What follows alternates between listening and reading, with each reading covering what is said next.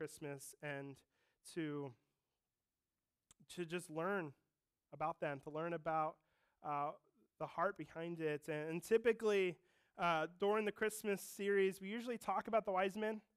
Um, but the reality is, the wise men happened two, almost probably two years after uh, Christ was born to scholars. And so uh, today, this morning, uh, as we finish up our, our series uh, called Great Joy, and as we look at the background of songs and who sang them and the importance of it, uh, we're going to look at another story that isn't always talked about a whole lot um, by a name, man named Simeon. Um, it's a story that it often isn't looked at or, um, or known. Um, and so if you have your Bibles, you can open up with me to, to Luke chapter 2. Now, it doesn't mean that the wise men's story wasn't important because there's so much truth to that. Uh, but this story I want to talk about as we finish up the, the looking at the songs and the hymns that were sang as people encountered uh, Jesus. I felt that this one was special as well. So, Luke chapter 2, uh, we're going to kind of start in verse 22 and, and we're going to go to verse 35. And it just says this And when the time came for their purification according to the law of Moses, they brought him up to Jerusalem to present him to the Lord. As it is written in the law of the Lord, every male who, was, who first opens the womb shall be called holy to the Lord, and to offer a sacrifice according to what is said in the law of the Lord a pair of turtle doves or two pigeons. Now there was a man in Jerusalem whose name was Simeon, and this man was righteous and devout, waiting for the consolation of Israel.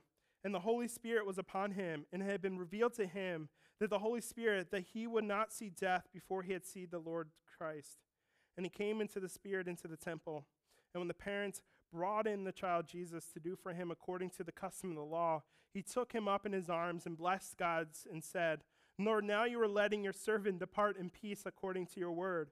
For my eyes have seen your salvation, that you have prepared in the presence of all peoples a light for revelation to the Gentiles and for glory to your people Israel. And his father and his mother marveled at what was said about him. And Simeon blessed them and said to Mary his mother, Behold, this child is appointed for the fall and rising of many in Israel, and for a sign that is opposed. And a sword will pierce through your own soul also, so that thoughts from many hearts may be revealed. Uh, Jesus, we we're just asking this morning, God, that you would um, that you would speak, that your that your Spirit would help us to understand this passage, to see it and what it really is about, and the truth behind it. And I pray that through this, Lord, that we would apply it and that we would be obedient um, to what it says and pray that it would transform and challenge us, Jesus. So, Lord, we thank you, God, and we praise you in Jesus' name. Amen. Now, this story, um, according to Jewish law, happened 40 days after the birth of Christ. Uh, eight days after Jesus was born, he was to be circumcised according to Jewish law and Jewish tradition. And then 33, 30, another 33 days um, Mary and Joseph and the mom would, would bring him to the temple to dedicate him to the Lord. Um, and, and, this is found in Leviticus 12, and it's custom. And, and the way uh, Jewish law works is that if females give birth to a son, the purification process is a little different than the, of, a, of a female. Um, but the reality is, regardless of what happens, after their purification time, they're, they're called to bring um, him to the temple to, to, to be dedicated, to be offered up. And so we find ourselves uh, about 40 days after Jesus was born, and they were, they, were, they were to bring sacrifices. Now, if they could afford it, they were to bring a lamb and a bird, uh, one for a burnt offering and one for a sin offering. Uh, but if they couldn't afford it, according to Leviticus 12, they were to bring two birds, two pigeons or two doves. And so in here, in this passage, it's saying that they brought two pigeons or two doves, uh, which means they probably couldn't afford uh, a lamb. They couldn't afford to bring a, a um, an animal uh, other than a bird for sacrifice. And so they're bringing him to the temple. And let me ask you a question Have you guys ever told God, Lord, I want this to happen before you come back? Is there anything in life that you're like, God, this needs to happen, and then you can come back, but I have to experience this? Like, you know, for me, you know, obviously growing up, it was God, let me graduate high school, and then uh, let me get married, Jesus, before you come back. And then it's let me have a child. God, I, I just want a child, and then you can come back. And it just keeps going. And we keep telling God, Lord, don't come back because we want to experience this. And you ever um, maybe had to, to wait for something, um, and you ever make the decision to rush before you actually waited? I know for me, um, I, I'm not big on waiting. If I see something, I usually I usually have to get it, and it drives Becky crazy because she just tells me to wait, wait. Um, and so one of those decisions, if, you have seen, I have a, a black car that I got about eight years ago, um, and I wasn't supposed to buy a car. I was waiting, um, my, my vehicle was going, and uh, Becky and I had a conversation about me getting a bigger vehicle, an SUV of some sort.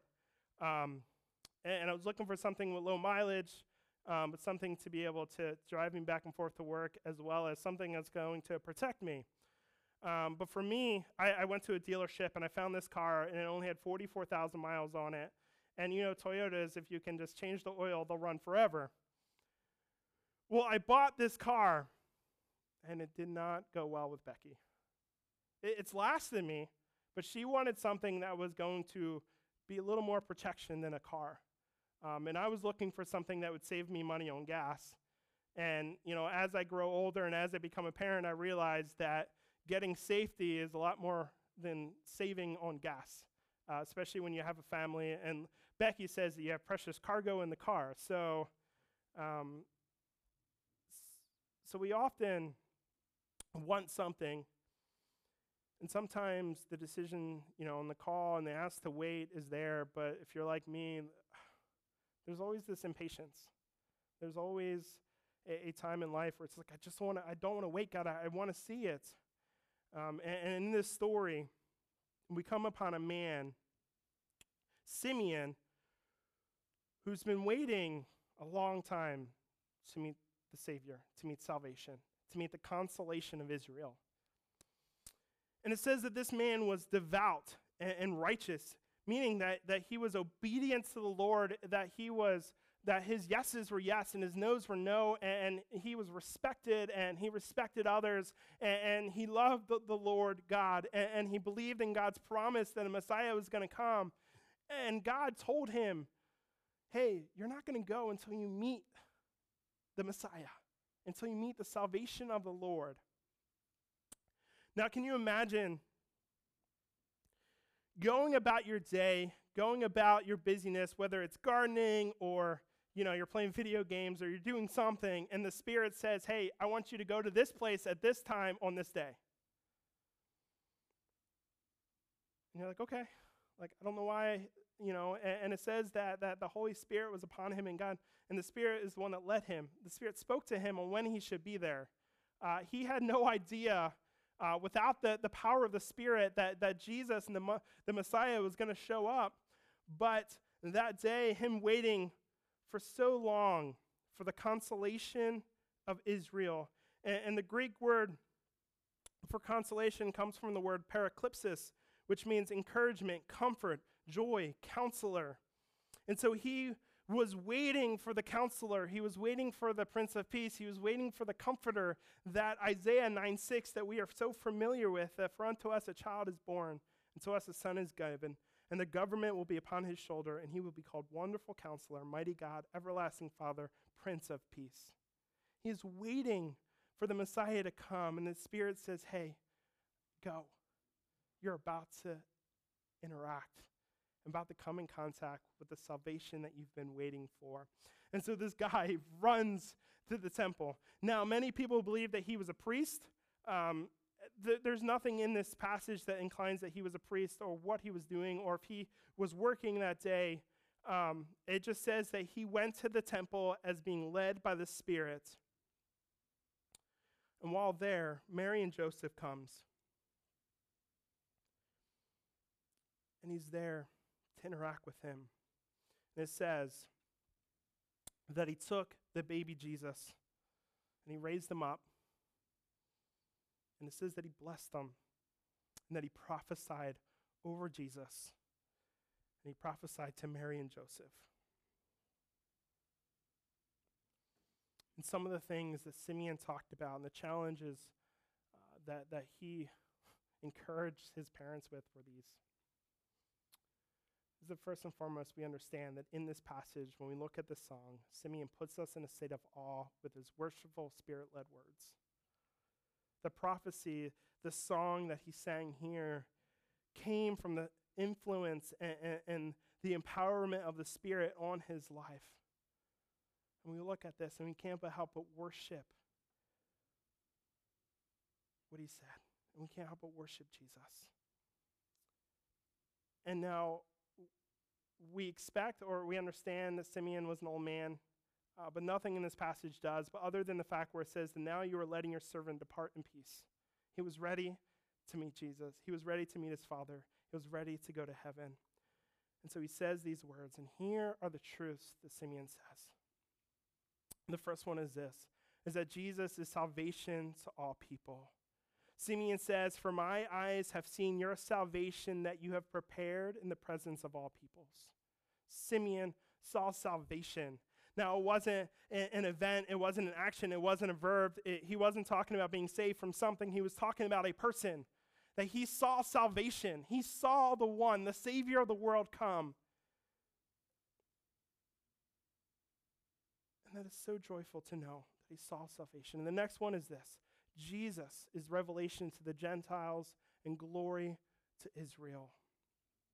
He just says, I've seen salvation. And then he says that you've prepared, right, in the presence of all people, a light for revelation to the Gentiles. Now, this word revelation comes from the Greek word apocalypto, which is where we get the word apocalypse, where we get revelation. Um, and, and so Jesus is coming to be revelation to the Gentiles. Well, up to this point, God was only interacting with Jewish people, He was only interacting with Israel. And so Israel knew the Messiah. Israel understood that the Messiah was coming. But it was at this point in the promises throughout Isaiah and others that God is going to begin to witness and, and interact with the Gentiles. And so he says that, that, that he will be revelation to the Gentiles. Now, there are two forms of revelation that we look at Scripture. The first one is this general revelation, it's what we see every day. This is available to everyone. Romans 1 19 through 20 says this For what can be known about God is plain to them, because God has shown it to them. For his invisible attributes, namely his eternal power and divine nature, have been clearly perceived ever since the creation of the world and the things that, you ha- that he has made. So they are without excuse. Right? Every single one that is born has already seen God in creation. He's, they've seen God's power, they've seen His glory in everything around us. They're interacting with, with people and interacting with nature. And so God has already shown Himself. But if you go further in Romans, it says that they have declined it. Now, next is special revelation. This isn't available for everyone, but it's to whom God chooses to reveal. Special revelation are things that God chooses to reveal that are outside of the things that we get to see every day. And the one main special revelation that, that we have is, the Word of God. The Word of God is inspired by the Spirit, inspired by God. And so 2 Timothy 3 says, All scripture is breathed out by God and profitable for teaching or reproof, for correction, for training in righteousness, that the man of God may be complete, equipped for every good work. The special revelation is, is Scripture. And, and in our Sunday school class, we've been learning about this that God's desire to speak and God's desire to show himself and reveal himself outside of creation is found in his word. Then ultimately, we know that Jesus is the ultimate special revelation. Hebrews uh, 1 says this Long ago, at many times and in many ways, God spoke to our, for- our fathers by the prophets. But in these last days, he is speaking to us by his Son, whom he appointed the heir of all things, through whom also he created the world. He is the radiance of the glory of God and the exact imprint of his nature.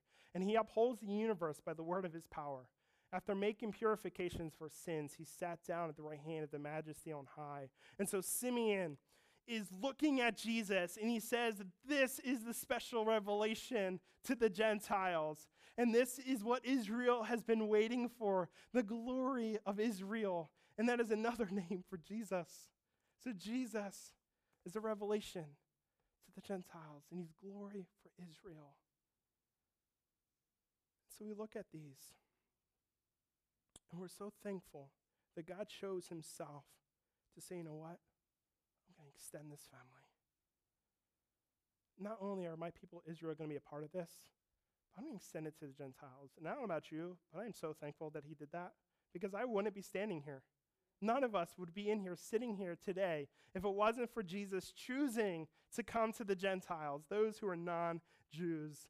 Uh, Peter in Acts 15, when, when there's all this argument going on that the Gentiles aren't being circumcised and all these things that are happening, Peter gets up. In Acts 15, it says this After much discussion, Peter got up and addressed them Brothers, you know that some time ago God made a choice among you that the Gentiles might hear from my lips the message of the gospel and believe. God, who knows the heart, showed that he accepted them by giving the Holy Spirit to them, just as he did us. He did not discriminate between us and them, for he purified their hearts by faith. Now then, why do you try to test God by putting on the necks of Gentiles a yoke that neither we nor our ancestors have been able to bear? No, we believe it is through the grace of our Lord Jesus that we are saved, just as they are. Peter in Acts is saying, guys, Jesus came for the Gentiles just as much as he came for us, Israels. So Simeon is rejoicing on this. In the midst of this passage, and I don't know how this is a, a blessing, but in 43 it says that his father and mother marveled, and Simeon blessed them and said to Mary his mother, Behold, this child is pointed for the fall and rising of many in Israel, and for a sign that is opposed, and a sword will pierce through your own soul also. I don't know how that's a blessing to let Mary know that you're going to have heartache.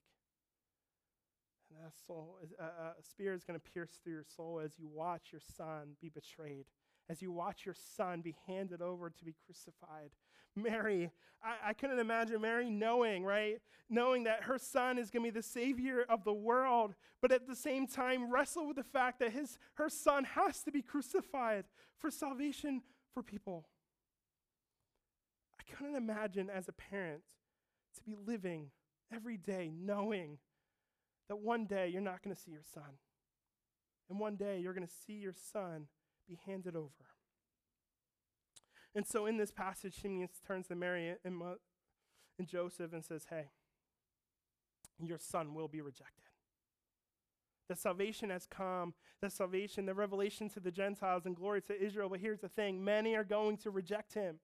But here's the reality Luke 17 says, He must suffer many things and be rejected by this generation.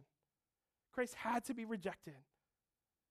And as a parent, I, I don't know about you, but I, I, anytime my child isn't invited into a circle like, like that is something that, that, that pierces my soul watching as she is trying to find friendship and sometimes she's not invited in. And, and to know that your son, the Savior of the world, is not going to be accepted by the world, that your son is not going to be accepted by everyone. There are going to be people who reject you and that, that, that cast him aside. But we know this. The Simeon's song brings hope not only to the Jews, but to all people, even the Gentiles. In this passage, even though Mary knows that her soul is going to be pierced, and even though she knows that one day her, her son is going to be crucified for the salvation of people, in this moment, she also knows and marvels that there's hope, that her son is going to bring hope, not only to the Jews, but also to all people, to the Gentiles. Turn with me and turn to, to John 1. And many of you guys know this passage, but here's the reality. John 1, starting in verse 1, says this In the, word, be, in the beginning was the Word, and the Word was with God, and the Word was God. And He was in the beginning with God. And all things were made through Him, and without Him was not anything made that was made. In Him was life, and the life was the light of men, the, the light of the Gentiles. The light shines in the darkness, and the darkness has not overcome it. Light reveals, light illuminates, light shows. And so we know John. And then nine, the true light which gives light to everyone was coming into the world. He was in the world, and the world was made through him, yet the world did not know him. He came to his own, and his own people did not receive him. But to all who did receive him, who believed in his name, he gave the right to become children of God, who were born not of blood, nor of the will of the flesh, nor of the will of man, but of God. And the Word became flesh and dwelt among us and we have seen his glory. Glory is the only Son from the Father, full of grace and truth. John himself even says that Jesus has come to his own people, and his own people rejected him. His own people didn't want him.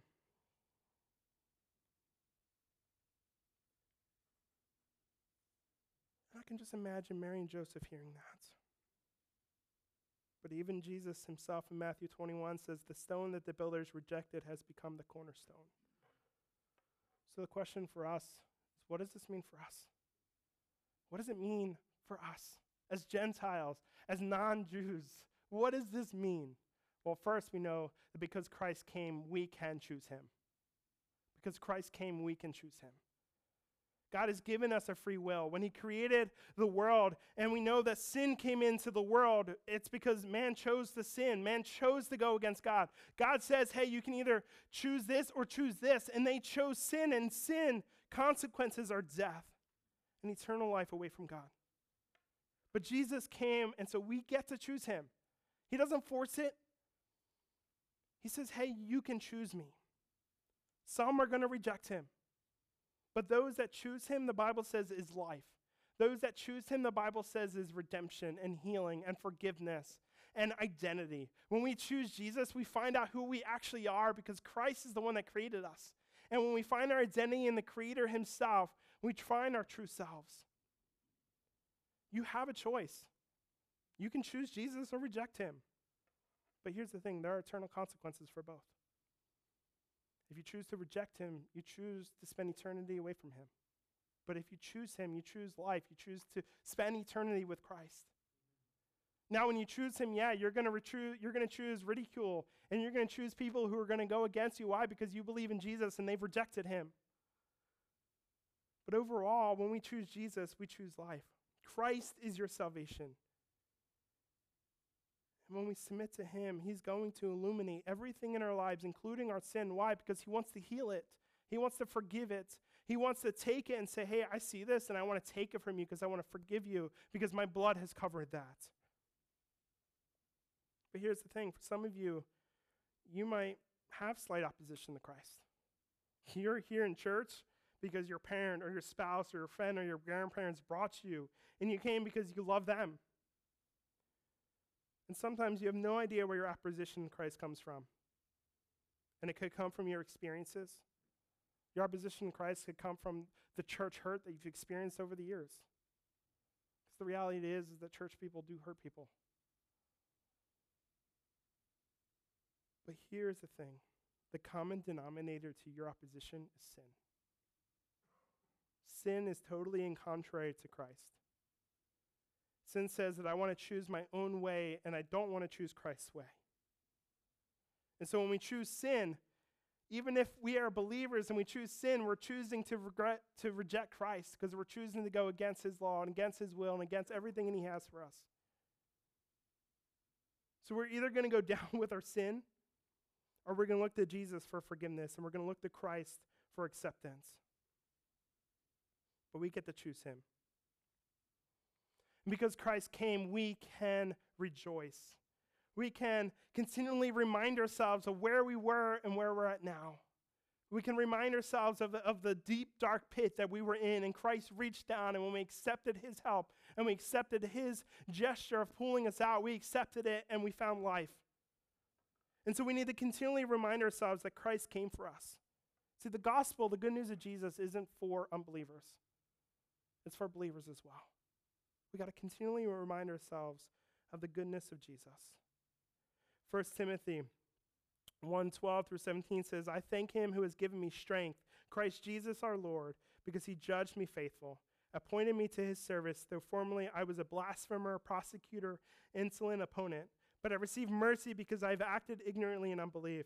And the grace of our Lord Jesus overflowed for me with the faith and love that are in Christ Jesus.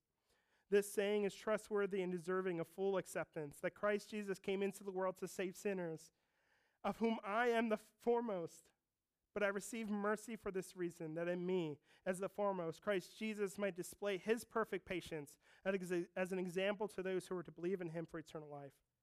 To the King of the ages, immortal, invisible, the only God, be honor and glory forever and ever. Amen. Paul is saying, Look, I'm so thankful for this, that God showed me mercy. That God saved me, a sinner. And, and he says, in some translations, says that I'm the worst one because I've killed Christians. I've rejected Christ. I persecuted Jesus. And Jesus is saying, I'm calling you out of that because I love you.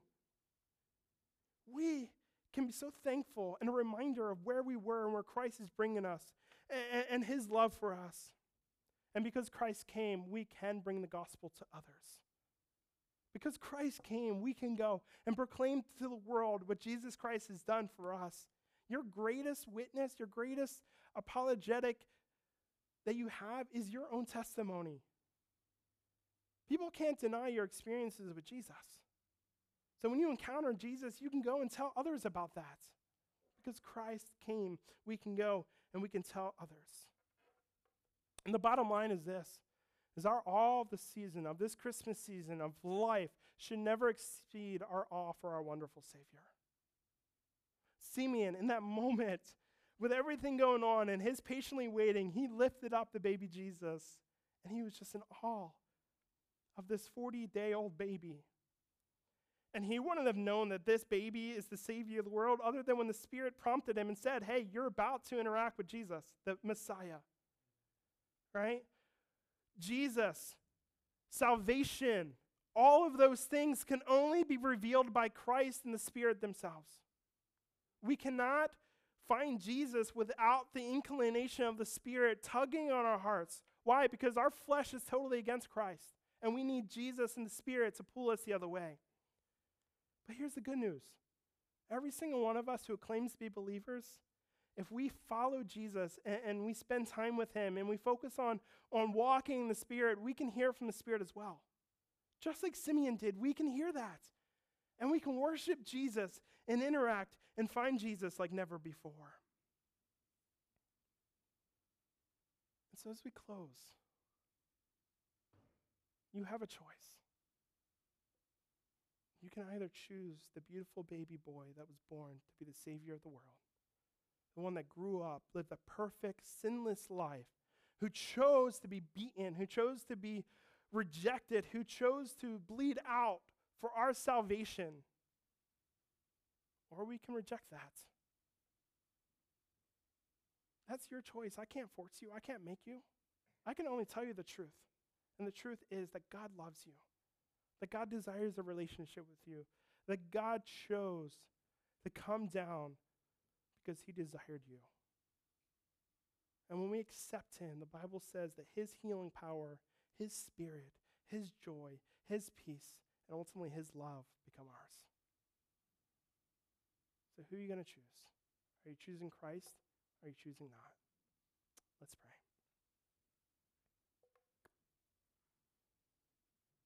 Jesus, this morning, God, we worship you. We thank you that we have this choice, that you came. We thank you that you allowed Simeon to see the salvation of the world. We thank you that you became a, a revelation to the Gentiles, that you chose to reveal yourself to us.